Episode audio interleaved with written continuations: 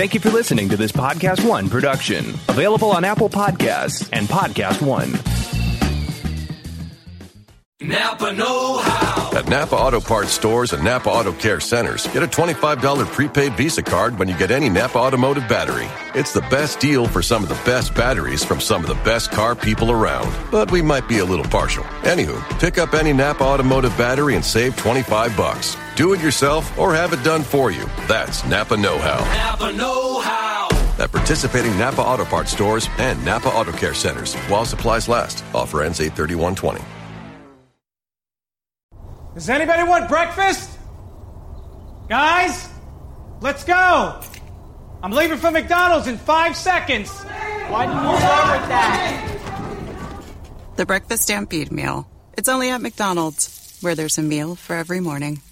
And nothing says morning like a classic sausage McMuffin with egg. Right now, get this all-time favorite for just two bucks on the one, two, three dollar menu. Price and participation may vary. Cannot be combined with any other offer or combo meal. Ba da ba ba ba.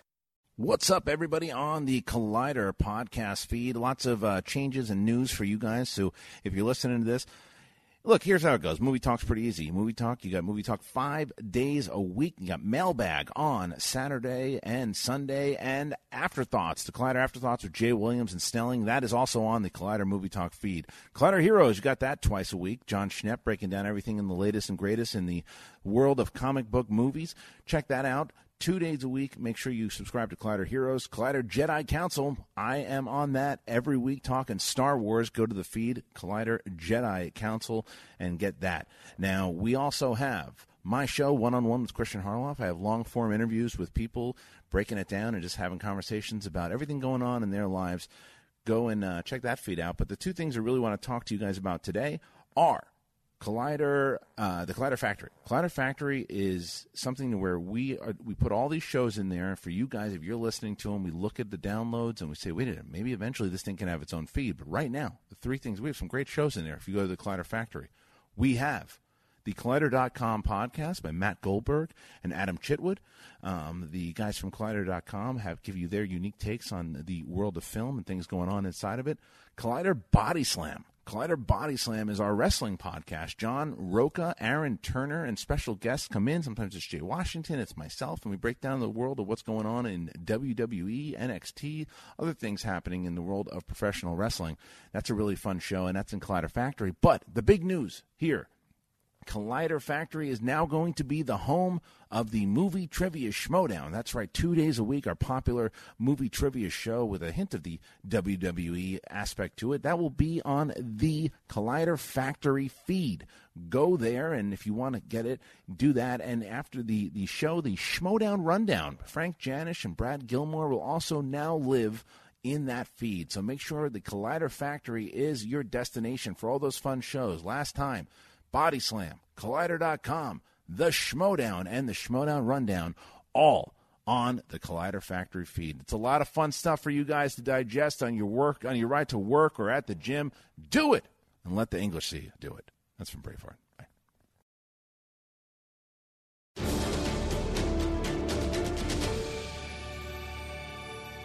What's up, sweaties? Today we're going to get really spoilery. We're going to talk about Ant Man and the Wasp, the brand new trailer. We're going to talk about Avengers Infinity War fun and some more Venom. Is J. Jonah Jameson going to show up? Come on. That's right, J. Jonah Jameson is part of the Daily Bugle. No, wait, is it Daily Planet? No, it's not. Leslie, you better read that stuff, Spider-Man. Let's go. Yo, it's episode 241. What's going on, everybody? I'm with Coy and Markeia. What's going on, guys? Yeah. Excited to talk spoilers. All good. Finally to I talk know. spoilers. So I'm going to reiterate this. If you're on a podcast, driving calmly, thinking about stuff, but you still haven't seen Avengers Infinity War, get thee to a theater, fool. What's going on? It's been a week. Um, sorry, we're going to talk about spoilers. So come back after you've seen the show. Uh, we resisted for an entire week. It feels like a week and a half. We've gone. Yeah. We did not ruin it for anybody. And now it's not, we're not trying to ruin anything. We're actually just trying to have fun talking and, and talk about the film. And uh, starting out, we're going to talk right away. which unfortunately is going to have some spoilers in it. But hey, guess what? Ant Man and the Wasp. We're going to talk about that trailer, which literally just dropped. So dropped on Tuesday, but we're taping the show on Tuesday, so you're seeing it now in the future. We're going through that time travel machine. So um, check it out. Like so, the newest trailer dropped. We've kind of been guessing for a while that Ant Man and the Wasp is going to happen before Infinity War, but after Civil War. So yeah, it seems like everything in the trailer is kind of leading up to. They don't necessarily say it in the trailer, but you get that feeling that that's what's going on because Mhm. government is after them. They're doing a bunch of missions. They got the team back together. So what are you guys' initial thoughts? Coy, let's start with you about. I Ant-Man think it looks Wasp. so much fun. Uh, I love the the giant man use. I love that the opening is very comedic. I love that the Ant Man corner of the Marvel universe is so wacky, and this trailer's so wacky. Like Yeah. the giant salt shaker, the the use of comedy and tone, and then the the, the button at the end where they're like literally measuring. Uh, I really just think that they captured a tone in this that they weren't able to do in the first one because the first one established the world, but it was in between directors. Like you felt like Edgar Wright's thumbprints on it. You felt like you know the thing evolved into what it was. I'm excited to see Peyton Reed's vision of his own. Peyton Reed is a hardcore comic geek. I want to see Peyton's Ant Man. So Yeah. this felt like more comedy. This felt like they're leaning all the way in, and the trailer showed us like what we love about that corner. So I, I can't wait to dive back into Ant Man. Yeah, if Peyton Reed had to do a Marvel tryout to direct Fantastic Yeah. Four, because originally he was gonna he was up to, for directing Fantastic Four. He was gonna make it. He had drawings, he had the script, everything fell apart. He got Ant Man. I think this is his Marvel tryout for like, look, I could do humor with families, and it's like cosmic scale stuff. We got the quantum quantum uh, realm. So um, yeah, more humor is a good thing, especially after Infinity War. We need to laugh. We need to enjoy life. We need to have a little bit, not that Oh. deepness. That We need to soothe that wound. yeah. So Markeia, did this soothe the wound for you? Yeah, I mean, this is what a, a buddy cop rom com type of a thing going on, and I really enjoy that because uh, we we kind of forget because we get so ravenous about like, oh, what's the next thing? What's going on next? And there's this beautiful, like, fertile land between Civil War and Infinity War that this is completely having fun with. And i really enjoy that. I want to know like you know when they go into uh, microverse you know, does does that affect time? Because Mhm. they are so incredibly tiny. Will it speed it up? Will it slow it down? Will they come out on the other side of infinity war because of their limited amount of Mm. time? And they're like oh wow we could have helped. But now we can't because we didn't know we were trying to save michelle pfeiffer Right. Speaking Yeah. of Michelle So- Pfeiffer, she is not in this trailer. We Yeah. have not seen noticed Janet yet. Yeah. They had another shot of the quantum realm where, like, you know, Edward Pena is talking about you guys get tiny and stuff or whatever. It's like that's what I remember. I don't know who mentioned the quantum realm, Yeah. but I think he was talking about Ghost and you know she's got this power now. She's trying to take over the world. I don't necessarily even know what Ghost is really trying to do. I thought she's just a criminal, robbing Mhm. banks, but maybe she's you know is she teaming up with Thanos? What's going on? Yeah, right. So yeah, I mean, I love I love that they've introduced the Goliath project. I wonder if you know if they're the co- comparing sizes. I don't know if Goliath is going to towards the end just hey look hundred feet. You know, Yeah. like, we don't know what's going to happen with that. I, I hope they kind of have a flashback sequence with Laurence Fishburne will. I as think Goliath. young- yeah. they have to. 'Cause I just, not gonna I just want him standing outside of a circus tent. If I could have that, and just like growing to 21 feet, just fighting to get there. Everybody's like, ooh. Well, I talked to uh, David Dastmalchian at the red carpet, Right. and he was saying, uh, and I got to talk to Peyton Reed too about the the shape of the movie, and they were saying that it's a lot like Astonishing Ant Man, Nice. where there's the security firm, and they've they've assembled a team, and like it's its own little corner. And Astonishing Ant Man, if you haven't read, is so funny and so self aware, and apparently they, while making the movie, wanted to incorporate that meta ness. So I think this is going to have more winks to the audience, a lot more comic references, a lot more of that by like how much they're letting them do. Because I think after Infinity War, they know we need that. Like they, we need to breathe We- again. We need cousin Ignacio. We need Michael Pena. Yeah, Michael Pena in this trailer. Yeah, we need kind of like a lighter version of I don't know Riggs and Murtaugh Yes. kind Right. a thing, but with superpowers. Look, as long as we have another scene with Pena explaining stuff that other people said, I mean, I could I could watch that all day. I want three scenes. Peyton, please. Like, uh, I want three. We got two in the first one, and this is really it's a welcome breath for me. Like, it's like Avengers: Infinity War is uh is uh is thick. It's a, a big movie. It's Yeah. like there's a lot to uh, digest. There's a lot of stuff. It's uh, there's uh, don't get us wrong. It's very funny. There's like moments Oh, of levity throughout the entire film. I mean, you're laughing and crying at the same time. So literally, it feels like Ant Man and the Wasp is that kind of like you- we're just gonna have some fun. This is the Mhm. Marvel universe the way it kind of should be. And when you're dealing with characters like this, especially the way they've developed Ant Man with Paul Rudd. You're gonna have some fun, and you're gonna have that back and forth. I liked it was like you go low, I go high. It's like, what do you mean? I got wings. I mean, just things like that that are feel very natural. Yet we're dealing with superheroes. Anything stick out in the trailer to you guys? Well, I feel like the Infinity War felt like an annual. Uh, Infinity War felt like its own thing that you you had 18 individual comics to read, so so Infinity War made more sense to you. Yeah. Ant Man feels like an issue, and Ant Man feels like you can just dive into it. And I really like that it- this trailer specifically. The first one felt like a Paul Rudd, comma Ant Man movie. Mhm. This to me feels like an Ant Man movie starring Paul Rudd. I'm excited to see a movie that feels like a comic movie, Yes. has that bigger scope, but features Paul Rudd's comedy. So this trailer actually has me more excited for it than I had been to date. Like now, I'm much more excited for this movie now. Yeah. Definitely. Uh, I was going to say Kevin Smith also referred to it as like a giant size annual. I like, I mean, and it definitely does feel like the Avengers Infinity War, all of these movies, everything that Marvel has done, especially for us comic readers, has felt true to the comics. Mhm. As mo- very different from other adaptations of both Marvel and also every other realm of anybody who's made comic book movies. These movies in uh, really kind of go out of their way almost to like, look, we're going to adapt that scene from the comic book. We're going to take these moments, we're going to bring these panels to life. Mhm. What do you think about this Ant Man and the Wasp? Uh, I really enjoy it. Uh, just one thing that I hope is that I hope that they continue with uh, the strong villains that they've Mm-hmm. Mhm. been having lately, and I hope that Ghost is a strong villain or at least a strong um, uh, hench person Hmm. for whoever the actual big bad is. And I just really want that, especially with one scene in um, Ant Man and the Wasp where it almost seems like it's a time where she discovers like a new subset of her, of her powers Yeah. or maybe she's discovering that she has this now where she's just waving her hands and Right. it's phasing in and out And it's like uh, great so this might be something that was done to her kind of a thing it's like Mm. I, I, I just want them to explore that side i love the comedy of it and i want the comedy need the comedy but i also don't want them to um, go short on their villains Definitely. I, I, I, I'm looking forward to seeing what Ghost is all about. Yes. Uh, we are going to get like a flashback movie with Captain Marvel set in 1991, which Mhm. eventually will have to come up to date to get us to Avengers 4, which Mhm. is after the events of Infinity War. I want to remind everybody we did a full-on spoiler special. It went up last night, yesterday, or actually Monday. Um, it's a spoiler edition where it's me, uh, Burnett, Amy, and Jay Washington. We got sweaty. We talked for over an hour about Avengers: Infinity War. We got really deep about it. And even with like I think it's hour ten, there's still stuff we couldn't talk about. I had a list of notes. I was like, damn it, didn't get to that, didn't get to that. And uh, so because you know we just can't talk for three hours. We could, but that's just not how it goes here. But you know what? I do want to mention. So definitely watch that spoiler special. It's available right now. Get drenched. But we're going to talk a little bit about because. Coy and Markeia did the non-spoiler edition with the non-fun edition, where it's like, here's all the things we can talk about. Yeah, it's like literally like re- restraining your brain before Mm. sentences come out. One of the tougher episodes I've ever done. I, could definitely yeah. say, especially because you were kind of already in shock already Yes. Immediately like- following Yeah. the movie being in a straitjacket of emotion and Yes. then not being able to speak. a straight, straight of emotion. A beautiful term for the non-spoiler edition, which is also something you could watch, but you wouldn't be watching that because you're watching this right now, and this is spoiler territory, son. So here we go. We're gonna we're gonna before we get into our Twitter questions, which we've got a ton of.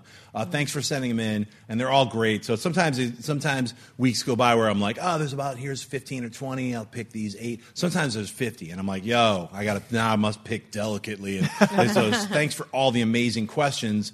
Um, let's talk a little bit about Avengers Infinity War. And guess what? We're going to get into some spoiler zone territory. So if you're in the middle of a donut and you're about, I haven't seen it yet, turn this off and go see the movie. But I, I'm guessing that you've seen, you've seen the film.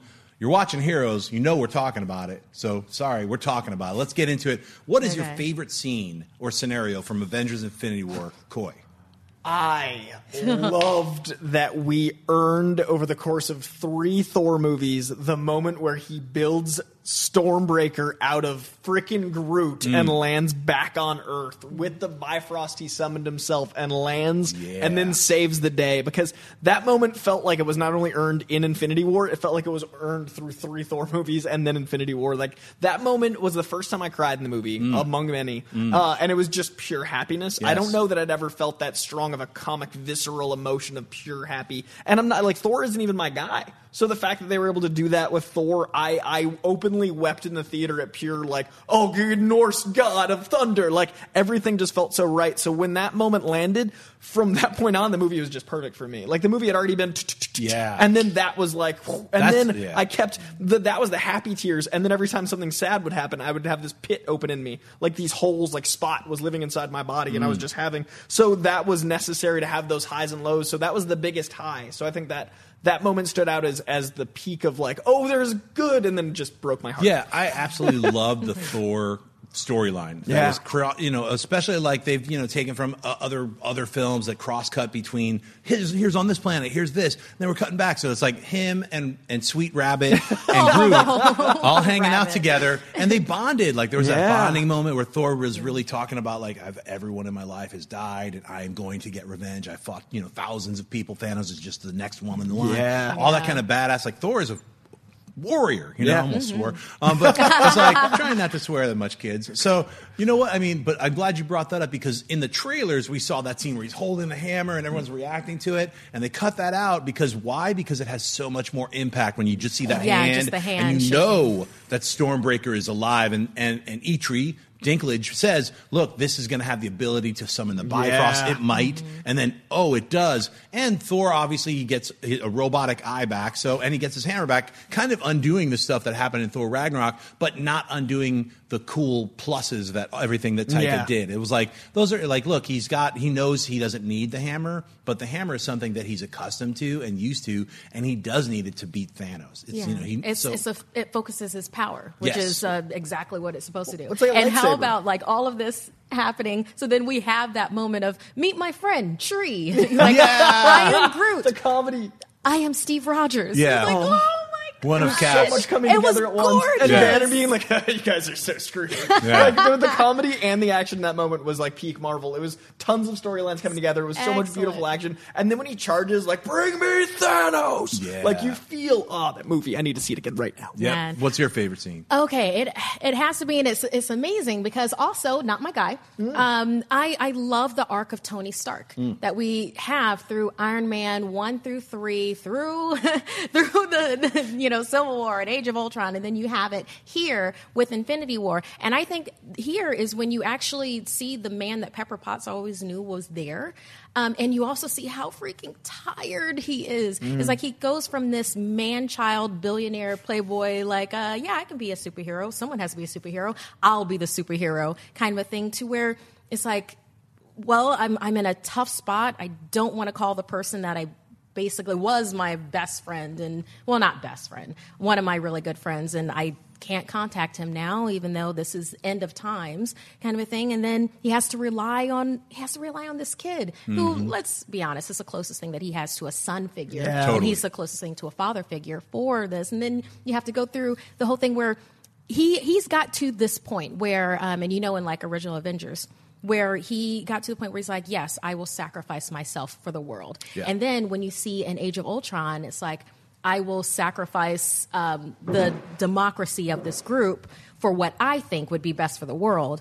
And then it gets to this point where it's like he would again sacrifice his life, and he does not understand why Doctor Strange would give up an infinity stone for his life and like that conflict Mm-hmm. that you see with him when he is and then at the end when he is stuck on titan with nebula and just the dust of heroes around them i felt that moment so hard So my theory for that moment, my question for you is: hmm. Do you? So when he says we're in, like this is the end game now, I think when he saw those 14 million Oh, yeah. realities, Tony Stark is the only one that could save the day. yes there is something that 'Cause he tony saved him. He stark definitely does sacrificed a To- stone. i think Yeah. those 14 million 600 times Tony's the tony tony died Okay.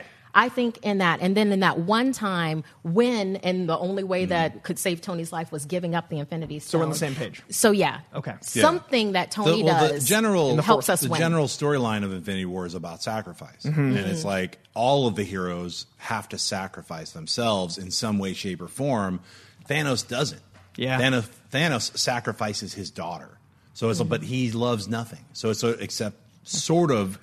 I don't really think it's love. You know, it's it's a, I he think doesn't it's the understand. closest thing love. that It's- monster could possibly Yeah. do love. Because I mean, it's interesting that no no real sacrifice on his part. No. the one the one person that he was somewhat possibly close to. He did well. He had a problem with it, but he still. I wouldn't call that. the- I wouldn't call that. That's a religious type sacrifice where you're actually murdering someone else. It's not giving up of yourself. when you can sacrifice other people like that to that scale, I mean, we're talking trillions upon trillions, half of the universe.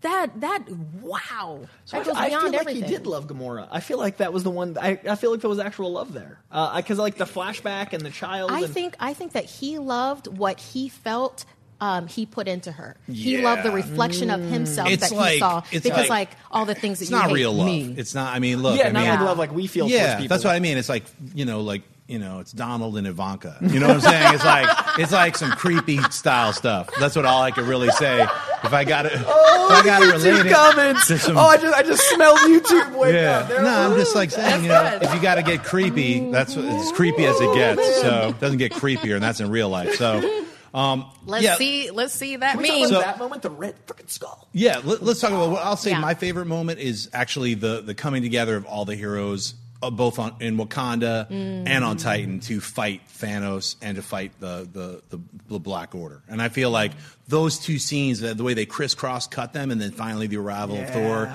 whatever you want to say, there's a combination of scenes that went on for about 20 minutes, which is literally like I was like, oh, like in a glazed, like I'm in some kind of comic book heaven, you know? It's like literally, I feel like you know, there's so many highs and lows in Infinity War, but it delivers in such a way that I didn't expect. And that's one of the most fantastic things that I have to be so happy about. Like, we're talking about spoilers now, but mm. I'm glad that so many people refrained mm-hmm. after they saw the movie. And even before, like, we saw it a few days after the premiere. There's all these people who'd seen like clips and other things, even 30 minutes of it, like the mm-hmm. week before, who didn't release spoilers. So, I mean, and that's the way movies should be. You should be mm-hmm. able to go in. If you don't want to know about a film, you should be able to avoid it. Unfortunately, social media, there's a lot of trolls out there who's like, here's a list of things that happen. It's like, those people suck. But hey, but guess what? For every cool 1,000 people, there's always, always one person that totally sucks, Yeah. and they'll ruin it for everybody. So you got a million people, there's a hundred people who suck. So it's like, it's literally, it's like those odds of those people are like, I hate myself. I'll spread the hate, you know? Oh. It's like, sorry you hate yourself, you know? But luckily, a lot of us were able to go in unspoiled. Mm-hmm. And, you know, even if you saw those trailers, all of us, wa- I watched every nugget of anything possible that was put out. Even then, I was like, they're showing too much, but I can't stop. It's like, it's like if you're an addict, you're like, oh my God. So, but they didn't spoil anything. In fact, they misdirected on purpose. Thor still had his eye patch. You're like, Yeah. when he's hanging how, out with how it- about Hulk in the Yeah. trailer? Yeah. The money What? shot. I In know. the, when they're That's running, not in like, the yeah, movie. No, because he can't. He can't do it. He can't make it happen. Yeah. Everyone shared was made for us to mislead. Like I love that they made like a million dollar shot. Yeah. Well, you know what I love? Someone was speculating online that that shot is actually going to be in Avengers 4. When like some time thing Oh, swirls around. I don't think so. I think it was really literally like a, here's a cool shot that kind of so, so come, puts all of everything together for Yeah. you, and it's not in the movie. I wasn't even mad that it wasn't in the movie. There's a Yeah. moment when Thanos shows up and he's just beating everyone up, and you're Oh, like, he's he- like- he's unstoppable. And Scarlet Witch. battle. Oh, like oh. my like a God. cutscene where you just It was oh. rough, and then I mean the movie gets rough. was where you, there's nothing over you can do. There's like it's literally you know he's going to get that stone. Yeah. You- you- Yeah. And that's the thing about Thanos, which in this movie they really did really well. I mean, Markus and McFeely and the Russo brothers and Kevin Feige and everyone involved in sculpting this film did such a great job of creating a villain who has been kind of peripherally seen over the last six years. At 1st it was a mm-hmm. head turn, then he had a couple of scenes here and there floating around. Yeah. You know, Yeah, you- commanding intro- Ronan. Yeah, intro- introduction of Gamora, Nebula, the daughters of, of, of Thanos, and you sort of knew a little bit about him. But this was the big, you know, this is the like this was like a lot of people are saying this is Thanos' movie. I disagree. I think this is a movie about the Avengers fighting Thanos, and in order to make that happen, they had to establish Thanos. Yeah. they had to establish him. Like you can't just have him show up at the end and be a, a weak ass villain. And not only did they establish him really well, you could see his methodology, which I totally disagree with. But Mm-hmm. it's like the well, you know, there's all this, you know, we have to keep half of we have to I have to kill half of everything so that we can keep the you know ev- you know our half can flourish. Yeah. yeah. Because, because, dude, okay, so I have all of this power. Sorry, I just have to. Uh, I have all of this power. Oh, I know. I'm going to kill half of everybody in the universe as opposed to I'm going to quadruple the food supplies or Right. have, uh, you know, because same power, same power that you'd be able to do that with. You're absolutely You right, know? Mike Marquis. It's so, sort of like, oh, my resources. Here's a planet full of resources. You can just come to and it. here's the technology. But I Yeah. love that they were able to, in one movie, do the Netflix thing. I love that in a movie, in two and a half hours, they were able to do that thing where you felt as much about the villain as the heroes. Like, Yeah. we were able to understand Thanos to the point where that anyone can understand genocide. Mm. Like, we were able to understand this man's methodology. We don't agree with it, but we were able to go, oh, I see that he does. In two and a half hours, like, we all cared about Thanos to a point. And that's Yeah. incredible because it was a completely CGI fabrication. Like Yeah. Josh Brolin's, that was, it was just I believed it's in so- the, some of the greatest CGI I've ever seen. Like what pulled me out of uh, I believe it was Rogue One, was that Mhm. fake Tarkin. Yeah. Where it's like, here's humans talking to, I, I, I, you know, it was like, and some people were like, I couldn't tell it was fake. Well, unfortunately, I can. So it was like, it ruined the movie for those Yeah. moments were just like, anytime those show up, I was like, I have to look away. Because when I the watch lighting it. and stuff It's is just this. off. Okay. This was perfect. Even in And- stills, like right behind you, that looks like Exactly. It's like it, it was so good. They made us care for this like corduroy face monster. Yeah. Yeah. You know, a I mean that that was a thing. and and the Red Skull looked better than ever. Yeah, let's Oh, talk yeah, about yeah. the Red Skull. That was a big yeah. shocking That was surprise. moment. well, it was a great, it was Nice. a great, re- a great reversal where they didn't bring in Death, but mm-hmm. yet he is Mister Death. They, Yeah. they replaced him with a lot of other things from the comic books, and also made that come full circle once again. We saw him disappear at the end of Captain America, Yeah. First Yes. Avenger, and now they're like, now he's in charge of the Soul Stone, but he can't have it. So it's like mm-hmm. that ultimate power. For years, he's been sitting there waiting. You know, it's like, I mean, it's you know, and that grimness of of the Red Skull literally becoming the face of death. Yeah. It's, it, it's a perfect way. I know it wasn't Hugo Weaving; they got a voice. Yeah, Ross impersonator. Yeah. Marquand. Yeah. Great work, man. So I feel like uh, a lot of other things, the first introductions to all these different characters introducing each other to themselves, like Tony Stark versus Doctor Strange, both egotists, like really coming at each other and then ultimately Yeah. kind of coming together. Yeah, he's like Um, saving your reality. a lot of people have, yeah exactly a lot of people have been saying like the end of infinity war ends with the original avengers still alive. So that is going to be avengers 4 is kind of going to be their movie where they have to go back in time trace through certain things. We've seen that they have to go through time. I don't know if it's like using tony's computer. yeah. Yeah. i mean i don't know how they're going to be doing that if that's in reality or if there's some kind of like wong is using some uh, mo- ability that he learned to like some mo- fragment of the time gem or who knows who knows what it is, but you know we have to wait a whole year. Thanks, Marvel. But uh, it's not that bad. So you know what? Let's get into some Twitter questions. And the first one, right off the bat, comes from John B.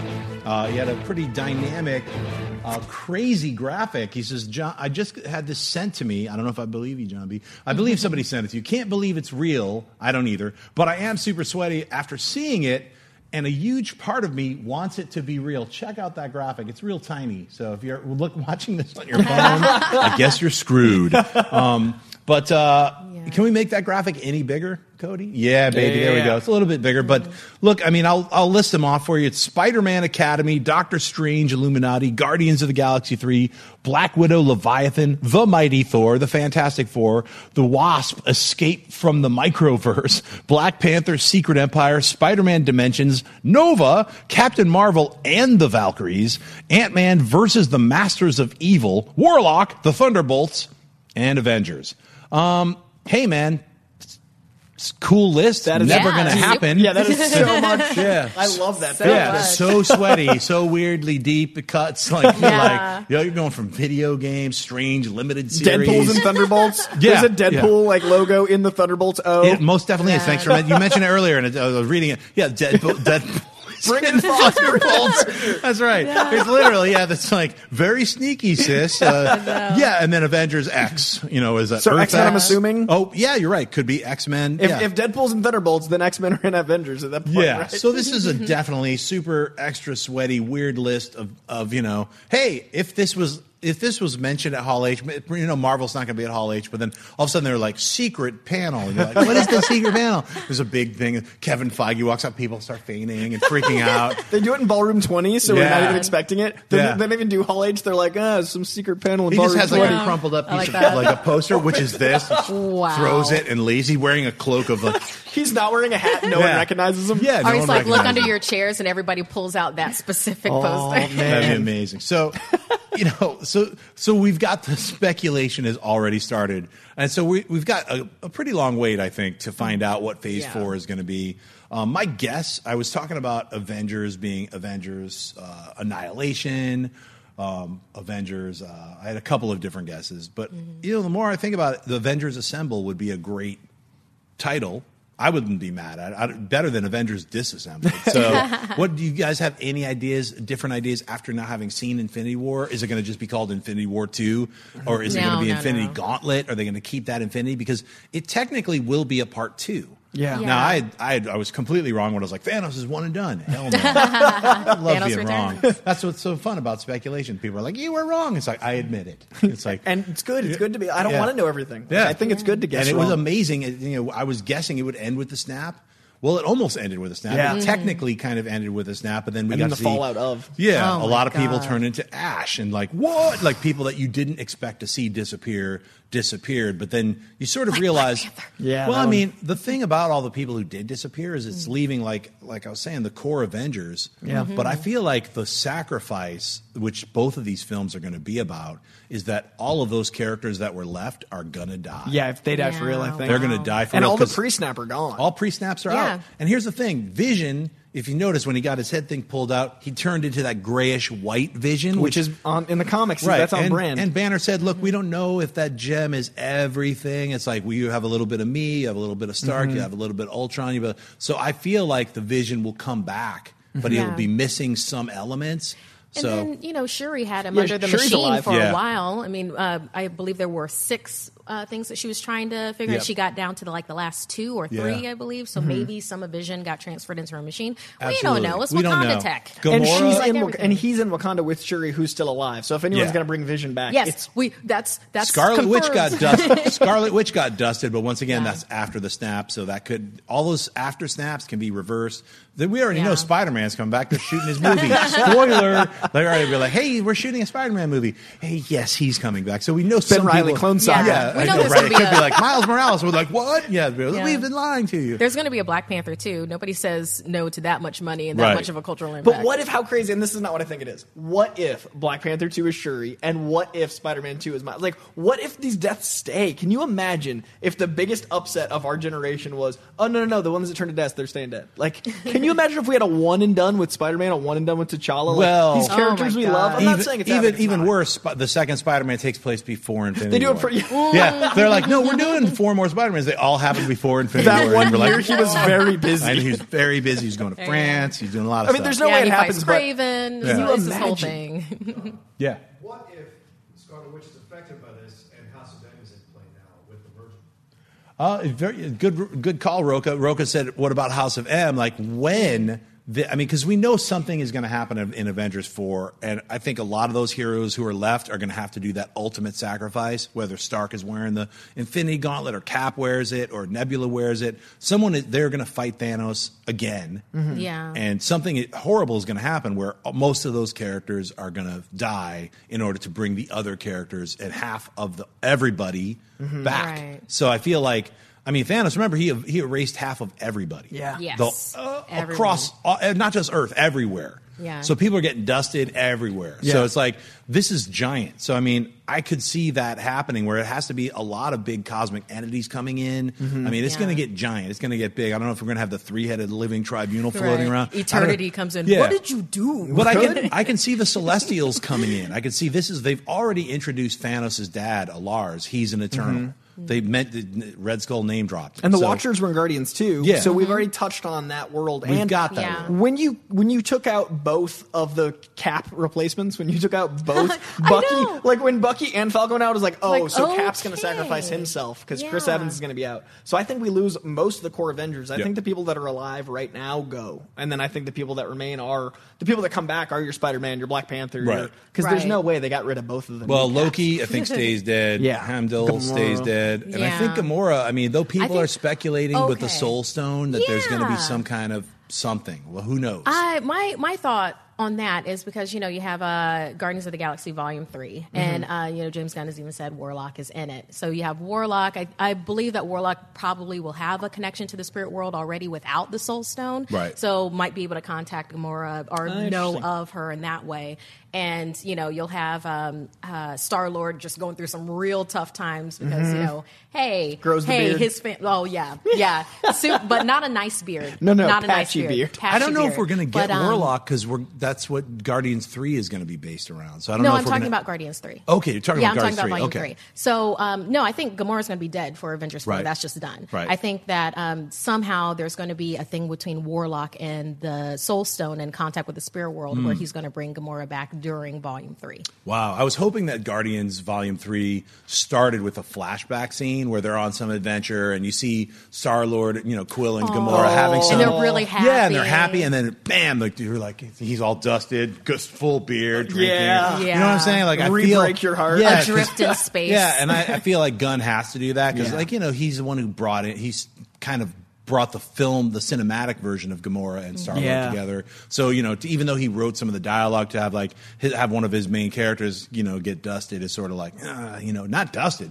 not like literally killed, Yeah. sacrificed in the most horrible way. So you know, we'll see. I don't know if that's being Yeah. like fan service or actually it's kind of important for the character. Having her singing along was such a smart character choice because there's that thing in movies where you make the you love the character a little extra before you kill them, Right. and having Mm-hmm. her go from like battle hardened warrior, like not dancing to his pelvic sorcery, to like actually singing along, to Singing like Rubber 70s, Band like, Man, Rubber yeah. Band Rubber Band Man. Man. Like that Yeah. transition was so brilliant, and I was like, oh, that's great. Gamora's one of them, and then like how brutal that was. So I think Guardians Three opening with her like singing and being happy, and then I, I think she stays gone, and I'm worried about it. Like I think, Mm-hmm. I think- Peter I Quill's going to be broken for a while. I think they're going to do something with the souls, like like they did in uh, I think it was in Infinity Gauntlet when Mm-hmm. um, Warlock. Uh, uh, you know, sprouted from the death of the Right. people uh, over the cliff. It was him, Pip the Troll, and uh, somebody else. so weird. Well, it was so weird. Like, nobody "Oh, dies no, in no, comic gonna-" books. We know that. So it's sort of like if this is the MCU, we know like nobody really officially Stays stays, dead. dead. and if Tony Stark is going to die in Avengers 4, I feel like he's going to be the new Jarvis. If we do get Ironheart, Oh, we're going to that's a great I mean, because it's like it's a way to keep like, look, Paul Bettany was Jarvis. Yeah. now he's the Vision. I, I feel like that's the, the the next wave of Avengers. What it won't be called I Avengers. Five, but Yeah, it'll it's be fantastic. like it'll, Yeah. whatever it is. That's an easy way to keep not only Robert Downey Jr. as part of the MCU, but like Mm-hmm. that just makes sense. We'll see because everybody's like souls are getting sucked into computers. Let's move on to the next question. Derek Richardson asks, over under forty percent that J. Jonah Jameson is in Venom. Boy, would I love to see that. Well, look, we got we got Eddie Brock is kind of a reporter. Mm-hmm. Yeah. Is he kind of working at the Daily Bugle? I mean, like that's a. I want to see a J. Jonah Jameson show up. That would be ultimately fantastic. What do you think? I think over. I think that Spider-Man 2 will need a Jonah, and I think it's really smart of Sony. If they're trying to avoid Spider-Man directly in Venom, if they're trying to avoid that, it is still in that universe. Right. So having Nick Offerman as uh, Jonah Jameson and know, having him right? in there, I think it's a great way to tie in. And, and tying him with supporting characters is what made Marvel so great, is that you have these characters like Coulson and like these day players that you can have incorporate into multiple universes, then put him in the Spider-Woman movie, put him in the Black Cat and, and Silver Sable movie. Like, Yeah. have a Jonah Jameson figure or someone like that that brings it all together. So I, I hope so, man. I, I love that idea. Uh, I'm going to say under 40%, but only because uh, I think tonally, the Jonah Jameson that we've established does not fit with the tone of this particular Venom movie. This Right. is very dramatic. This is very sci-fi. And hey, I love, I love Jameson, love it, but I, I, I just don't see him fitting. So maybe if they do a recast of Right. it for this particular, you know, this Venom movie, then that could work. I mean, I really like the idea of having a touchstone to the Spideyverse Mm-hmm. in that way. So yeah, perhaps a Jameson, but definitely not the one that we have right We now. We don't have one right now. Well, we What's don't what? have no, no, one. No, There no, is um, the oh, because I'm. You're yeah, thinking I'm about- Tobey? Oh, Yeah, no. thinking about, I was thinking of that one. Oh, No. yeah. because that's the only other is great. Jameson that I was thinking. Yeah. Yeah, he's, he's, he's, he's, not way even. Gordon anymore. Yeah. That, yeah, He's- it's yeah, like- that's three right. superheroes ago. Yeah. He's been uh Yeah, so they don't have a J. Jonah Jameson. I think Nick So Nick then- Offerman is a great choice as a selection. But if they introduce a version of J. Jonah Jameson, a little bit more of a realistic version, Yes. Um, Maybe have Eddie Brock be a freelance reporter. yeah, I know, wouldn't. and I wouldn't be mad to, at that. Yeah, you know. get you know, and I, you know, some sources have told me that Peter Parker is in the film. So if they're going to add a bunch of different reporters in the film, they Yeah. should actually have that touchstone of the Daily Bugle. Uh, next question. Ashley Hutchins asks, Jon, could you please clarify what Feige said recently about the rights issues with Namor? I thought one of the Marvel executives had said he's back at Marvel. well, let me go through my Marvel uh, notes because I work at Marvel. Um, what I'd read and how I interpreted it is that uh, Namor is stuck in the same kind of weird rights issues limbo as the Hulk is. Now, the Hulk can't have a standalone movie without Universal absorbing a lot of that flavory box office and having control over it because they whatever that deal is is much different than the Sony deal, say with Spider-Man, where they were all like handshakes and like, look, man, we're taking Spider-Man, we're going to chuck Iron Man in there, he's going to be part of the MCU, get all that money, son. Well, in, in exchange, we get to chuck him into Avengers. They're like, all right, handshakes and and legal binding documents, not just handshakes. But so that and guess what? It all worked. It was amazing to see Spider-Man in the Avengers movie Infinity War, and it works so perfectly, amazingly well that he is the ward of Tony Stark. Everything about it is That was really it's so fantastic. That so I mean, really great. like it couldn't have worked out better. And I think I, I think Sony is quite happy. You can't take the smiles away from their face. I just see money. Every, every, they have like money stamps all over their face. Like they slap them. They're like, yes, please slap me again. It's like with here are money. these toys, make it work for us. Yes. So, Yeah. yeah. Uh, yeah, whoever owns uh, Namor right now, I think it's like 17 other smaller companies. It's not the same type of situation as with Universal. I think it's Paramount owns a chunk. There's all these other companies that are all like, can I have a piece of that? So I think it's a little more complicated. It's, it's similar to the Hulk situation, but quite different. As though they could, if they wanted to, make an Invaders film with mm. Captain America, Steve Rogers and Namor and the Human Torch and do an introductory type situation and then bring Namor into modern day, sort of like Aquaman, Atlantis, the Justice League. They could have a Namor Atlantis kind of situation. I, I think they could do that, and I think they're going to do that. What do you guys think about the Namor situation? Uh, I think uh, Black Panther would be a perfect um, uh, entry point Yep. for um, Namor with that, with whatever they want to work out, whatever handshakes they're doing Mm-hmm. uh, in the back or whatever. Um, yeah, no, because it just it works out so well, and then that could even lead its way to Illuminati. I mean, I know um, after spending time in the astral plane uh, in Black Panther, I want to see Necropolis. Yep. You know, I. I, I want this to happen. I think um, Namor flooding Wakanda is a really good way to have this established Right. culture that we love, and then have like, oh, you know, this happened. If they want to bring in the whole mind control element, they can, or tech they can just versus have it. tech. Do you see the Exactly. Namor Atlanteans also being of a high tech nature? Yes, and I just kind of want Namor to be, you know, that d bag, you know, that really awesome d bag. I want Daniel Dae Kim So bad. Yes, so he bad wants to it play Namor, so and I think it would be it would be fantastic. And I love what you're saying about Wakanda. It's like Mm-hmm. it's Black Panther is like it, it rose back up to hit the top. It was in the 5 Mm-hmm. Marvel had two movies in Yeah, it. it's amazing. Number one, I wanted to mention 258 million dollars. Avengers: Infinity War is now the number one film of all time.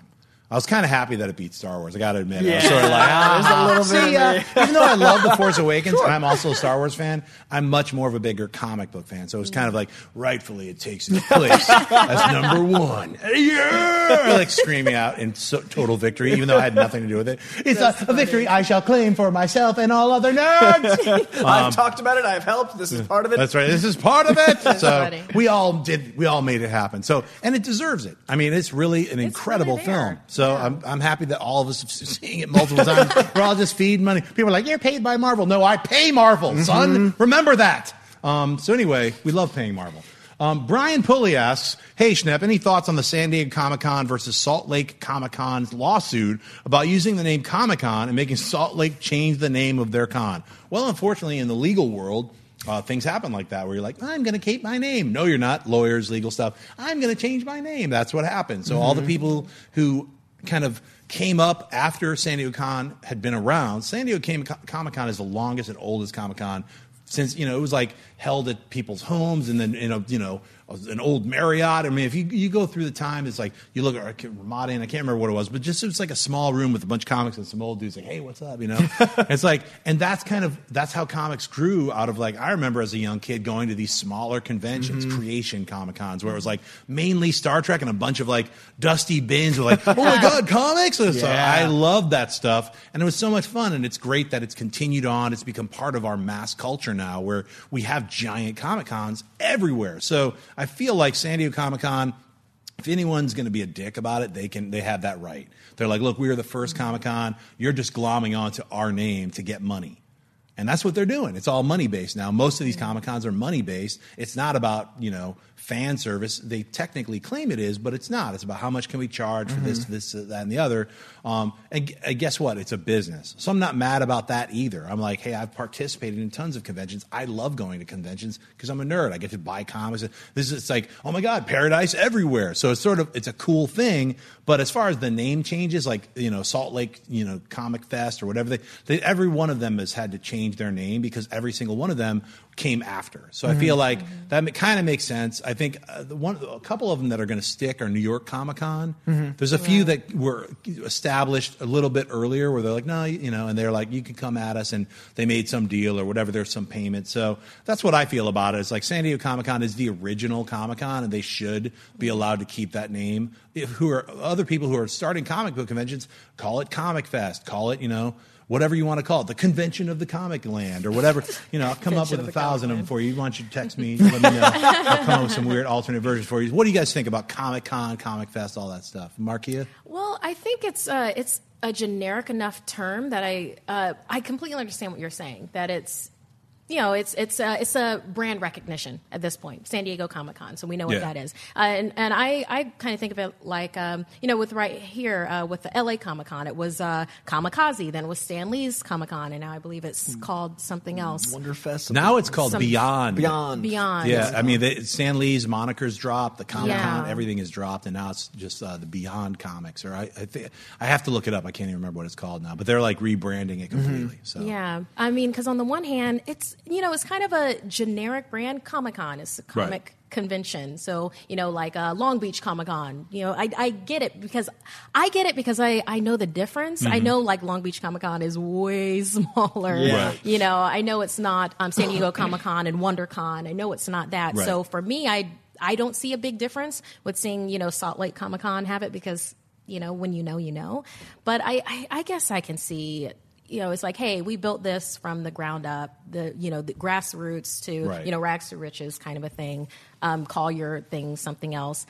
Uh, do we know what the fallout of the lawsuit is? It's just a yeah, bunch of they all had to change their names. changing their- Everybody had to change their names. changing Yeah, their- they Okay, lost. Well, then it, well, then it, it works. It holds it holds water. I Yeah. mean, yeah. So I mean, I know a lot of people were fighting it, but they ultimately the courts were like, no. you- Yeah. you- Well, there's there's other synonyms. Yeah. You can do. a lot of other things you can call. I feel like San Diego has has fought for the level that they're at. I it's it's a little you know it's corporate, it's huge, it's a it's it's the empire. So I Mhm. see why they won. Uh, and I also think that there are so many things you put comic in a name, people are going to go to it. Right. If you're a smaller con, you name something comic, people are going to go if that's what they're going for. So I see both sides of the argument, but to me it makes sense how how it all worked out. Right, they're like they're the nerd mecca. They're the once a year Yeah. thing that all the nerds travel to from around the globe, come to this. And even though it has become very much more corporate, it's like Culture Con as opposed Mhm. to Comic Con.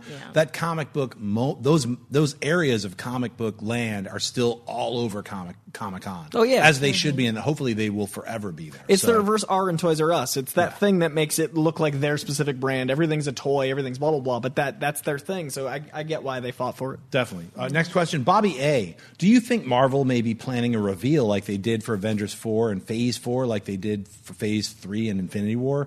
Well, yeah, they're definitely planning a reveal. Uh, we don't know when it's going to be. It could just be tomorrow. Uh, like Kevin Feige would be like, "Ah, I guess we'll do it today. El Capitan press an, press announcement. That's how they did it. Remember, Yeah. it was like there wasn't any event or there was no comic. Con- there was no Hall H. They were just like, uh, come to uh, El Capitan. We're going to do something. What? Delete all show Yeah. times. Yeah, our everybody goes there. There's this board. Things are like, what? Ca- Captain America Serpent Society? yeah, just kidding. Scratch that off. We Civil all run down to- yeah, people Fighter. freaking out. You know, fetal position, crying. I mean, so literally, that was then. Now, whatever they want, they could do something even weirder and bigger or more obscure and strange. Be like, you know, they're like that Star Wars promotion at Denny's. They could be like, come to McDonald's. And be like, what? Here's a, here's a poster. Be like, that's how you discover it. Oh, you know? no. You got have to order French fries. All right. There's Yeah. all the fries. Yeah, all this the app. fries. yes. I mean, what do you think? I mean, how do you think it's going to be a big secret, or do you think they're going to wait for like D uh, seventy eight or whatever that special is called? Um, they do that now every two years. It's going to probably come right around a good time or October or something, where it's like everyone's already bought the you know Avengers Infinity War Blu-ray, Mhm. the Yeah. seven hour edition. they put out the four hour Black Panther. They go like, we triple dipped everything. We got all that money. all right, let, let them know what's up with Phase Four. What? And people start crying. When do you think it's going to get revealed? Uh, I think they're gonna, you know, is it like marinate in their money for a little bit? Yeah. you know, we'll just keep on throwing it at them. Uh, it would be a really nice Christmas present if they want to do it then. Oh, my I'd goodness. be, I'd be okay with that. Yeah. That'd be pretty nice. Yeah. I like that. Yeah. I feel like uh, with the Ant Man and the Wasp dropping so soon after Infinity War, I was almost like, whoa, whoa, whoa, too soon. I haven't mourned yet. Like Right. Infinity War was so big that even when this dropped, I was like, I can't handle new. Sure. So I, I kind of want it to be a little while. I don't want to know what the next phase is because I'm still I'm still in Infinity War land. I'm Yeah. still like I'm still mm-hmm. dealing with that. And and Infinity War is weirdly like the most rewatchable superhero movie I think ever. I keep wanting to see it because Yeah. it's so full. Oh god, so I I, don't wanna- can't. I can't. It hurts. I tried. I tried to watch Thor Ragnarok, and I couldn't get all the way through it because it's like I know what happens. So I've I seen know what happens. They kill Newt off screen. Right?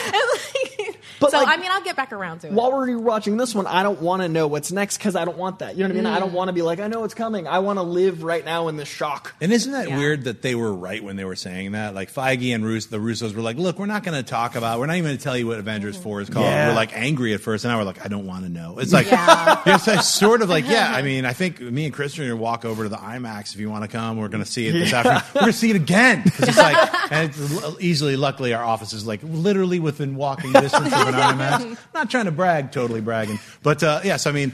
It's a film that you can ultimately see again and again, even with the downer ending and everything, Yeah. because there's so mm-hmm. much in the film that is incredible and amazing, and it also leads to so much fun speculation. That's kind of the like, what are they gonna, what are they gonna do next? That when that Ant Man and the Wasp trailer dropped, I was like, yeah, I'm gonna watch that. I thought it looks awesome. Avengers: Infinity War. It's like literally, but it's like when that movie does come out, which is at the end of July. It's like comes out after San Diego Comic Con. We're gonna all be like, thankfully, We'll be ready by yeah, then. we'll be ready. We'll. You need a couple of. They were like, I've said goodbye." Yeah, take your time. they knew it. I think they knew it. They did. They knew the reaction, even though it was like it, it was a much bigger event than even they thought. That Yeah. it made that much money and it impacted so many people, and it's still make it's just gobbling up money. Why? It's not about money. It's about making a great film. So I feel Mhm. Like they did that in spades. So I'm very happy. Let's go to the next question. Malcolm Harris asks. Hey, Collider Heroes, longtime listener. As we all know, DC is having a lot of trouble fielding team movies. So instead of focusing on the Just League, maybe they should try something else. My suggestion The Authority. It's fun, edgy, different enough to stand out. What do you guys think? Have you ever read The Authority? I feel like the boys is going to do it first. Right. The boys is coming out. Like the boys is already moving, and I feel like the authority and the boys are just similar enough that might be a thing. Mm. Um, and and I do think DC is going to have a different kind of team going forward. I, I would. Personally, I would love DC to go the Dark Avengers route, go to the Supernatural, go to the Swamp Thing, go to. They're so good at that like Constantine flavor, and Warner Brothers could use that like part of the universe. So get Guillermo del Toro, get these these type of directors, get Matt Reeves Batman to be Batman's are like Rogues Gallery is so supernatural that that could still tie into that world. So I, I want them to go that direction. I like the Authority a lot. I just think that when the boys comes out, someone will feel like that's too similar, and there's so much source material at DC they can do a lot of different things. I would disagree with you. I think The Boys is like The Boys is about a team of, of people who take out superheroes, Mhm. and The Authority is about a secret team of superheroes that are all made up of the Justice League. Basically, it's like Yeah. it's like you know Apollo and the Midnighter are basically Superman and Batman, only they have a relationship. So it's a, it's the it's it's different enough for It's me. a positive tongue in cheek versus a negative tongue in cheek. Yeah, and it's also the, the boys is literally like a dark ops. It's like the Agents of Shield if they were like basically I see what you're beating the shit out of superheroes. And like, Yeah. look, Batman just got a little bit too mouthy. Let's go take him down. Let's go take him down. And boys peg. is hard R. Boys is like very perverse. Boys is very hard R, and Authority is R. So I mean, I feel like Warren Ellis when he came on and came about making the Authority from a bunch of other Wildstorm characters, was like, look, I got the Authority now. Let's Mm. make this. His whole thing was making widescreen comic books, and that's what his whole attempt in those first few issues was. I'm making giant cinematic, epic, widescreen comic books because me and this artist is all we need. we don't need your money. See ya. And that's what they did. If you go back and read those first Authority issues, those are giant, super, like $400 million films. When Mark Millar took over, he was also like, look, I'm going to continue with the same kind of widescreen spectacle those first 12 issues did, but I'm going to delve deeper into the more sardonic, more sarcastic aspects That's of the way he writes. So I feel like both of those runs to me are the definitive authorities. I'd love to see them start with Mar- Warren Ellis's Mm-hmm. authority run and then move in to, to um, Mark Millar's authority run. I have it on good authority that a certain director, which I shall not name, uh, has not only the rights to the authority, but is working on the authority. Ooh, so he has nice. to finish a couple of movies first. Can't even drop. He'd kill me if I dropped. But so I have to wait, Okay. and I feel like you will all have to wait for this movie to come about. But it is worth the wait. I feel like it is different enough from any Justice League or any Marvel, where it's like it's in that same universe or you know wheelhouse, but slightly different. And if they do it the right way, they're making giant, big spectacle science fiction, you know, blockbuster stuff with a harder R edge. Cool. I mean, are you familiar yeah, with I, Authority? I, um, not as familiar as I'd like to be, but I have a number of friends that are heavy DC sweaties, and they're bringing me on board with Mhm. everything. Uh, the Authority is that the one with Vice World?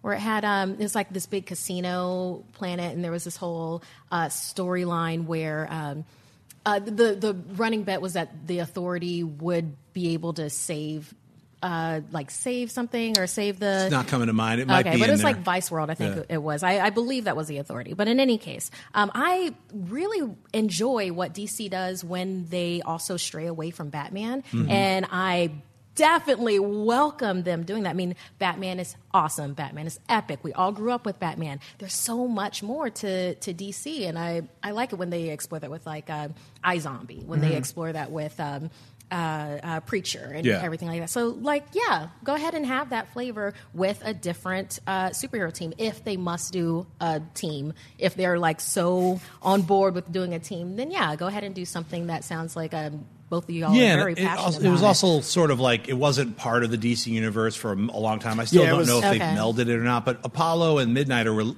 l- v- virtually, literally a couple, a gay couple. So it was Superman and Batman Oh, dating. nice. So a lot of people had issues with that. Mm-hmm. Mhm. But it's like, look, it's not Superman and Batman. It's different characters. So I feel it, it's about time they do something like that. So not just Apollo and Midnighter, but the Authority overall. So if you haven't had a chance to read it, it's worth reading. Just like Planetary, a lot of people know about Planetary but haven't actually read it. That's one of those things that when they finally make it, I've heard that Planetary now is being turned Oh, into really? a series. Oh, that's Oh. so. Awesome. that should be quite fantastic. Uh, next question comes from Gene Lore.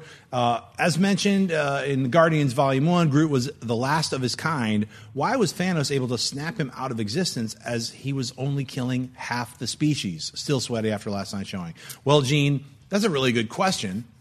Now, could it be that when Groot, you know, had those spores, and the, we know that this is a new Groot, Mhm. and Gunn has gone record for saying this is a new Groot. this baby Groot is a hurts. different Groot. I know a lot of people are like, no, it's just Groot. No, No, it's no, not. no. Groot It's sacrificed. Son of Groot. Yeah. Groot sacrificed Groot his life when he said, "We are Groot." Mhm. Bam! Come on, remember that. That was a sacrifice. Groot did not die in vain because a little sproutling grew up. That is his son, technically, Mhm. Uh, the son of Groot. It's like right out of these Jack Kirby monster movies. I am Groot, son of Groot. son of Goom. Smash! Yeah, it's like literally Nice. son of Groot. They should make a poster of that. You know, giant I like tribute to Jack Kirby. But look, with that being possible, now we saw Groot like snap off. Remember, we're in Spoilerland. We could talk about it where he could snap off and gave his arm to Mhm. create the handle for Stormbreaker, which is the coming of Beta Ray Bill. Yeah. that's right. Why, you know, Taika is like, that's right. Thor Ragnarok too. Come on, baby. Horse yeah, God. I'm that so can't wait to see that. So. What do you guys think? Is there another Groot life form floating around? Or because he's able to do that snap off, and that's now a living entity, so to Mhm. speak, um, what do you think? Okay, I think uh, one of two things. One, very real possibility that uh, Rocket was ill-informed and Right. that Groot isn't the last of his species. Mm. That there's possibly, you know, maybe I always kind of he looks so uh, uh was it Cotati to me that I'm thinking like there's you know possible Mm. you know Cotati planet or if the Kree didn't already like "Arr," Right, you know um, out there you know there's other we are Groot uh, that as a possibility. Also, uh, I don't remember it them ever saying half of the species. I remember it was half of the universe. So if he's the final person of his species, but he counts in that half of the universe that disappeared, I mean, is this guy really going to pay attention to half a species when he's doing the click, or he's just going to do click of half of the universe? You know, I mean, um, Right. Well, we only we only saw particular sections of planet Earth. For all we Mhm. know, a whole lot of the planet went bye bye, Or or, maybe that- it's half of every That planet. part of Stormbreaker, the living part of Groot, and the Groot itself is the one that The got half. dusted. The other half. Maybe there's a son of son of Groot that is going to spring from the handle of Could Stormbreaker. possible. Well, that, as far as we know, the Stormbreaker is still intact. So that mm. piece of Groot is still there. It didn't turn to ash. So Right. that, that yields to that. But also, it's interesting because when Tony was saved by Thanos consciously, I feel like he got moved over to the half that got to survive. Like, Tony was very. Doctor Strange gave him the stone to promise he was going to live. So you notice that after the snap, Tony's still with us. So I'm wondering if they can allocate which part of the half gets taken out. I think it's mainly. It's supposed to be fair. It's supposed to be a Right, total right. chance. But Tony was on the the luck side of the chance, but also I think he was consciously moved over when he switched that over. So I'm wondering if you have one member of the species left, you can't half kill him, so he's got to go. So if he is the last one, he'd go anyway. Like Hmm. one of one, half of that is gone. So no matter what, I think Groot was destined to go, and Tony was destined to stay. And I also think that if we do find another planet of Flora Colossus, it's going to be half decimated. I think half of the entire existence Right. is, and I think he got the bad luck. So either way, Groot's gone. Pretty rough. it's a rough situation, no matter how we slice we it. We miss Groot. Yeah. Uh, so Again. next question comes from yeah, we are Groot. Uh, Jesus A. Gastelum Jr. asks, not sure if uh, guys are big gamers or not, but are you guys excited for the Spider-Man or Avengers game? Now, Coy, I know you ordered, you pre-ordered. was it Spider-Man? What is it? called? I don't even know what it's called. I bought a PS4 for this game. I haven't gamed since PS2. I got a PS4 Pro and pre-ordered the deluxe edition of Spider-Man. I- I've spent hundreds and hundreds of dollars for this one game, And it looks pretty fantastic. It looks incredible. I haven't gamed since When does it come out? Spider-Man. Yeah, does when come does it come out? Uh, September. So I haven't gamed since Ultimate Spider-Man on PS2. Brian Michael Bendis' Ultimate Spider-Man game that long ago, and I am getting back into I gaming game. for this game. That's how excited I am. And my buddy Yuri is the voice of Spider-Man, which blew my mind. I found out on Facebook when Yuri's like, "Oh, by the way, I've been away for a while. By the way, I'm Spider-Man." wow. So I am I am so invested. I'm so excited, and the game looks like this beautiful Arkham inspired because it's a similar team, mm. open world, multiple costume. It uses Mister Negative, which is not a popular villain. The the dynamic of the webbing, the way they use the webbing is like nothing I've ever dreamed of. He like makes webbing another character almost. There's so much investment, and the and the yes, I'm excited. Uh, and I'm excited for the Avengers game. Uh, if they ever, when they ever get around to either telling us about it, because they had one before and then they ended up, uh, well, they ended up canceling it, kept Oh, on pushing they? it back. Yeah, where it just it didn't happen. Um, and for this particular one, and they even got. They even got the the guy that uh, he was at Naughty Dog. I think his name is Shaun Escayg, something like that. He did. He's uh, like writer, co-director of um, like uh, uh, Left Behind Yeah. and um, uh, another one, a really good one with a Naughty Dog that he did, Lost Legacy. So yeah, I'm excited for what he will bring to it. I think that um, probably Square Enix will announce at E3 because I think that we should have it by 2019 and not a whole lot of specifics on it, which kind of makes me even more ravenous for it. Uh, from what the speculation is, it's going to be a third-person action adventure. They're they're saying that it's going to be a story that uh, a type of game that you can play for years to come. So therefore, I'm World thinking build, it has build. to have like you know um, multiplayer uh, online um, aspect to it. So I mean, at this point, I'm just I'm busting back out my PlayStation 3 Lego super, you know, Marvel superhero. now, do you then. have to have a PlayStation 4 to play this new Spider-Man, or can It's you do it on exclusive. Xbox? It's Damn exclusive it. PS4, and they said get that one? It's worth it. Insomniac said It this is. red brick. They want to start the universe of this game, so I think this is the beginning of a Marvel video Oh, game universe. trying to kill so, me, yo. I'm just saying. Look, I've been Xbox this entire time. They're trying to bring me over to the other side. Invest that grand. I know. I, I know. It's a lot of money. I just shelled It's a lot of money. Well, I got you know. We'll see if we get some savings. Hey, Sony. happening. Uh, yeah, Sony. We could do a special uh, review for you. We'll figure it out. A out. game along, whatever yeah, you want to do. A game along. A game along. Yeah. Is that a thing? All right. a lot of money. I'll do that. Yeah, yeah. You guys We might. know. We I might all that do game. that. Where are those Sony croutons? These three TVs are all just individually headphones. that might have to happen. Yeah, hey, I next warn you, question comes from. John Sava. John Sava asks, "How would they explain Peter Parker in the Venom movie as Tom Holland is due to appear? Will it take place before Infinity War? What do you guys think?" I think it would have to. I also think Yeah. that uh, after Infinity War, if these movies are tied together, Right. there's going to be a lot more talk about half the world being gone. I think Venom is going to like. He's not going to be worried about like, oh, you're bad reporting. He's going to be like, everyone just died. I'm a journalist. What do I- I even like? I feel like it has. If they take place in the same universe, has to happen before. Yeah, I don't think people are really thinking about the devastation of half the world's population One of us would be disappearing. gone, maybe Right. two. Yeah. Yeah. I mean, uh, or maybe we're all safe in this room, but everybody out there is gone. Yeah. Yeah. So I mean, that's how I prefer I to don't think know about how the world it. would. All of a sudden, you can't hear Roca Roka ever again. The voice of Roca. He's dust. Camera stops cutting. It just stays on one of us. We're like, what's Cody. happening? Yeah, be horrible. Yeah. Or it would actually be cool to become get dusted on camera. Anyway, mother. Yeah. I think it has to happen before. And then we're like, no. No! I drop a weird pager. It's got a weird symbol on it. I'm like, I've never seen that symbol before. That's right. It's like, oh, it's extra sweaty. Yeah. Drip. Yeah. drip, drip off the beeper. I would love Uh, to see that. So, um, yeah. you know, Venom make, takes place before Infinity War, just like Ant Man and the Wasp was taking place before Infinity War. If anything, the post credits of Ant Man and the Wasp could have like, Janet, what's going on? Or like, you know, Ant Man just dusting. You know, it's like, it'd be like, well, we know Paul Rudd's in the movie, but you know, maybe the Wasp turns into dust and be like, hey, get that bummer ending. Or we lose Michael everybody. Pena because we're so invested. I know. know, right? Like like a video goes to dust. Yeah. He's telling a story, and it's just I would love to see that. That would be a hilarious way to turn into dust. And then my friend said, "Hey, what's happening?" The saddest Yeah. joke ever. Oh, the saddest post-credit sequence ever. Yeah.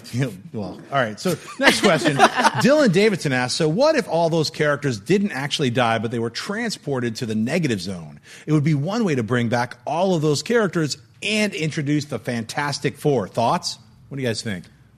The world of the internet would be so mad at us if there were no stakes. If they like were just like, well, they're not actually dead; they're just moved. Like I feel like all of the people that think Marvel doesn't have stakes would have their heyday. Like I, and I don't want to. I don't want to give trolls that. Yeah, no, I want validation of the feelings that I'm feeling right now. They are gone. Yes, I agree. Negative Zone is for the Fantastic Four and when they introduce them. Mm-hmm. Sebastian Alexandru asks, "Do you think that Hush can become an origin story for the new Batman movie? You all have the, be- the have the best rogues. You introduce the Bat family without other movie introductions and create a big unknown villain without a movie universe." Connection. Now, Hush, when it first came out, that was Jim Lee's first big. I'm attacking the DC universe. I'm on Batman. I remember like, oh my god! I remember getting that first issue. I was Mhm. happened to be in New York at the time. I went down to like a little to St. Mark's Comics. That's where I got. I was like, oh my god! It's like Batman flying at you with the foot. Yeah. He's like, look at the grill on the foot. You know, I was like, so look.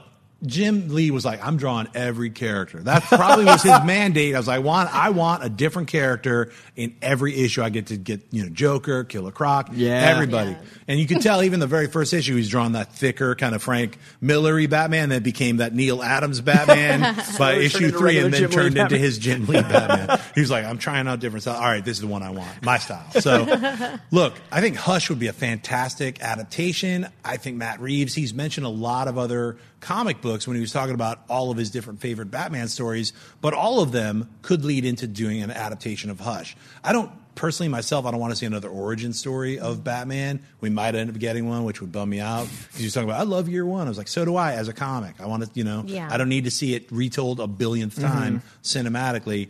Uh, flashback scenes are totally cool. Batman, the first Batman did it with flashbacks. Batman v Superman did it with flashbacks, and I'm cool with that. I don't want an entire movie. Batman Begins was perfect. I don't Mhm. need to see that again. So personally, I hope they do just attack the Batman universe full force, and they're like, "Look, this is the one. This is the universe you've been waiting to see in a Batman movie. We don't have to hold back and introduce one villain at a time.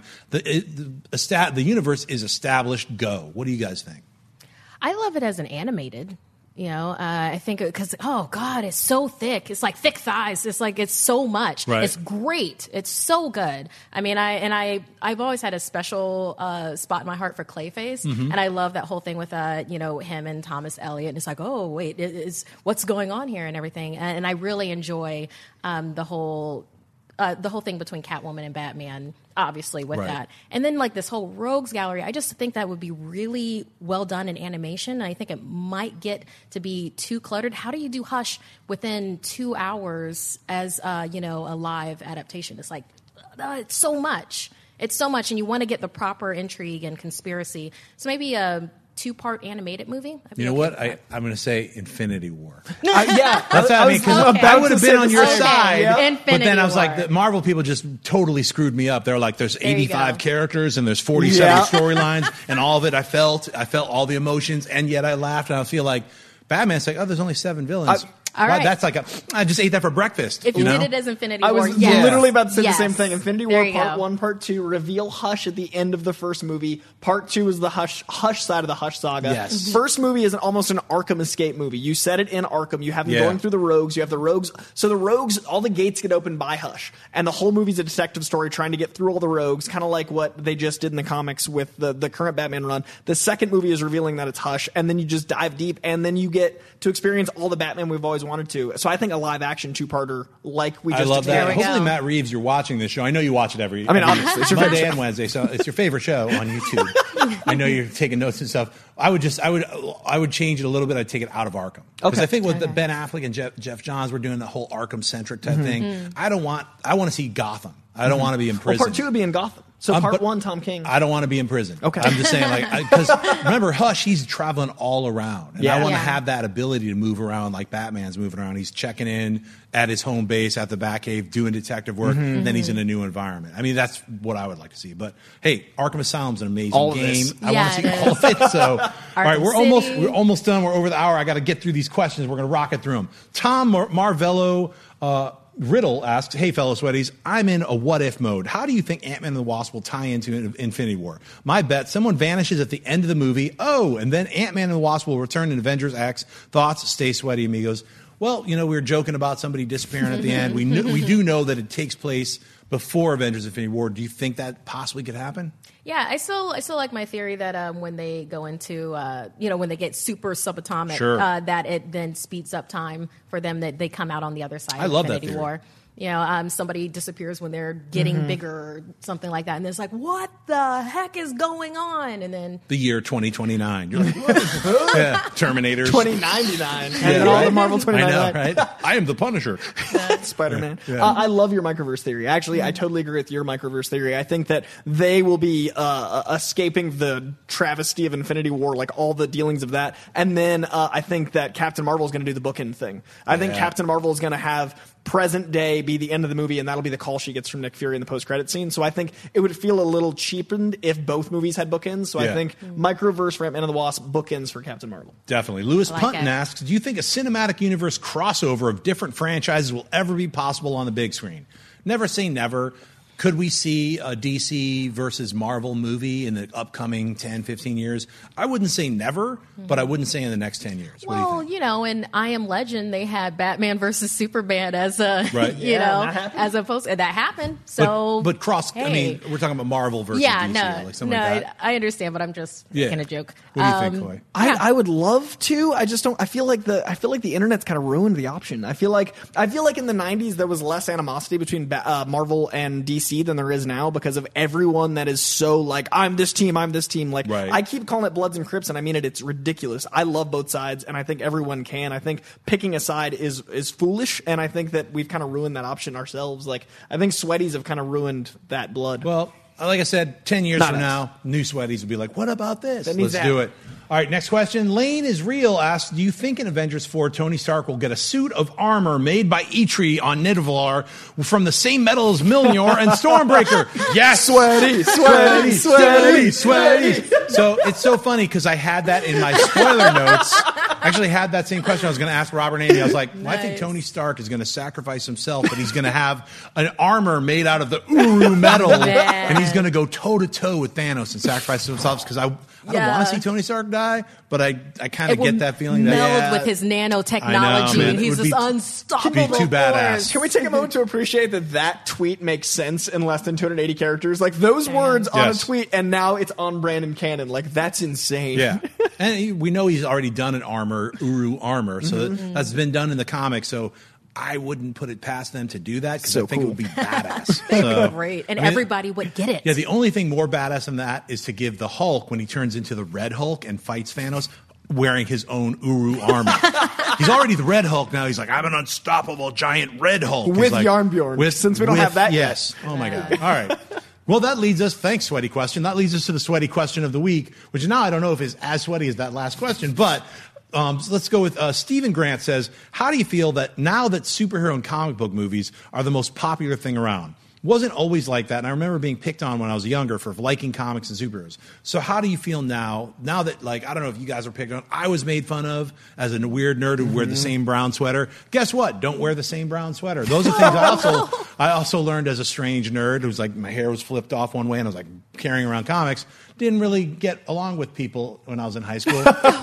But guess what? I did find a couple of my tribe who read comics, and we, uh, were at the library, and I was like, "I'll trade you this X Men '98 for that Thor." I was like, stupidly made a lot of bad decisions, lost some money, but it was worth it because it was that Walt Simonson's Thor baby Beta Ray Bill, and I had it, I got it. So, um, what do you guys think? Has time has has time changed and made it better for you? Because you guys are comic book nerds. Were you picked on? No, I, I wasn't. I wasn't really picked on. People just didn't understand what the crap I was talking about. Mhm. You know, it was just like they. I'd get these blank stares, and then like the conversation would just halt.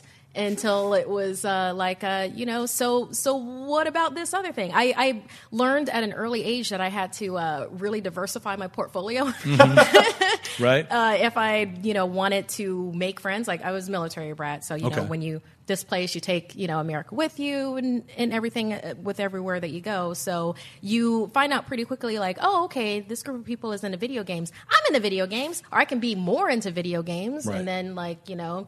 Yeah, you buy more of the video games and have like this huge Nintendo section, and then you have to take that along with you. So picked on, and then I was in drama club in high school, so everybody's weird. Um, picked on, no, no, not really. I did, I did feel freakish Mhm. because of that halt in conversation, because of that blank stare when I get super sweaty about something, and then they're just like, Started name dropping Moon Knight. They're like, what is she talking about? Yeah, it's How about you, Coy? I was a bit. Uh, I had a rat tail. I uh, I definitely carried around comics. I had a rat tail until I was 16. Uh, actually, I that old headshot day. It my my first headshot was me with a bunch of comics, a Fleer 97 comic book uh, card set, and then on a podium, one of those Kmart podiums, Venom, Carnage, Shocker, and Spider-Man toys from the 95 animated series. I was sweaty as a kid. Awesome. Uh, so I didn't diversify my portfolio until far too late. And then in high school, I discovered the gym, so I at least was like, "Meh, try it. Um, but I, I loved comics very publicly and openly, and I love that now that's kind of become like a, a lifestyle and a career. Like we, there's so much density of comics that we can talk about it for an hour Sure. a week and then multiple shows. And like, there's literally no end of this geekdom. And, and like Hector Navarro said, uh, his dad called him like, Ugh, I hate Thanos now. And I'm like, dude, the dad, uh, like it's just this world that we've created that is so mainstream that grandmas know who Thanos is and like, n- like Nebula and these characters that like that tweet that, that doesn't make sense. So Right. I, I think that it is now not only mainstream, it is the core of our culture. So Greek mythology was their thing. Pop culture for a while was like boy bands and stuff. I think the new boy band is Marvel, and I love that DC and Marvel have this world that they're building that has become our lifeblood. Yeah. So we've done it. And you know what the greatest thing? I'm a, I'm a lot older than these these uh, kids right here. So, Steve, I feel your pain. Um, as a closeout for this episode, I want to say like I've never been afraid of telling people I love comic books. I've never been afraid of carrying comic bu- books around with me with the cover out, not hidden. Yeah. And it's a point of pride. And yeah, I got picked on. I got into fights. Uh, and guess what? I grew a foot and a half when I became a senior. That'll really help quite a bit. Um, also took karate. So, uh, not that I wanted to get into fights, but I was like, hey, if you get picked on, you have to learn how to protect yourself, both verbally and physically, if you have to. Um, obviously, violence is not the answer. It's way better to cut somebody down verbally and reduce them to this big but and then they go away. Um, but what I'd say now is, I personally think that you know comic books have become part of our culture in a big way. Obviously, we just saw the number one movie of all time with Avengers: Infinity War, and it's Mhm. been growing to become that over the last ten years. And I'd say it's been growing to become that over the last forty years, especially with events like San Diego Comic Con, Mhm. events with not just Marvel and DC putting out incredibly well written books. I mean, you could go to The Dark Knight Returns or Watchmen, and those are books that are in the top 100 of books of all time. I mean, where it's like mm-hmm. graphic novels and the marriage of writing and art, i.e., comic books, has stopped being something that's, oh, I'm embarrassed to say that that's what I do, it's for children, to become something that's like, no, I'm a comic book writer, I'm a comic book artist, or I'm a comic book lover. And that's something you should take pride in. And I'm glad, Stephen, that you brought that up because it's something that all of us here at the panel, we love comic books, we love comic book culture. We're happy to do this show every week. For Coy, Markeia, and myself, I'll see you next time. Napa Know How. Get all the quality parts you need at your locally owned Napa. Because right now, when you order from Napa online, you can pick up curbside at your local store in just 30 minutes. Or get your order delivered direct to your door with free one day shipping on over 160,000 quality parts when you spend $35 or more. Quality parts delivered quickly and safely. That's Napa Know How. Napa Know How. At participating stores, standard ground shipping and exclusions apply. It's that little Chico Pitbull, Mr. 305, but it said Mr. Worldwide. and You already know what it is. Listen to my new podcast, From Negative to Positive. Subscribe today. Now, part of the things that we're doing over here at Negative to Positive is encouraging people to change their lives, change the things that are within their power. I want to thank our good friends at KFC for helping me bring this to you. Feed your whole crew with KFC. Let's go. I can get the KFC bucket of chicken, and you know, that's fire. Now, Babu, you know that you could get that mac and cheese, that mashed potato, gravy, those biscuits. Now that's That's trouble right there. That is fire right there. You know, on negative to positive, we always talking about striving and achievement, and and the Colonel Sanders story is is a story that inspired me since I was 10 years old. Look how life comes full circle. Now I'm talking about Colonel Sanders and Kentucky Fried Chicken and how much I love it. Listen to my new podcast from negative to positive. Check out the vodcast. Subscribe today. Apple Podcast, Podcast One, Spotify.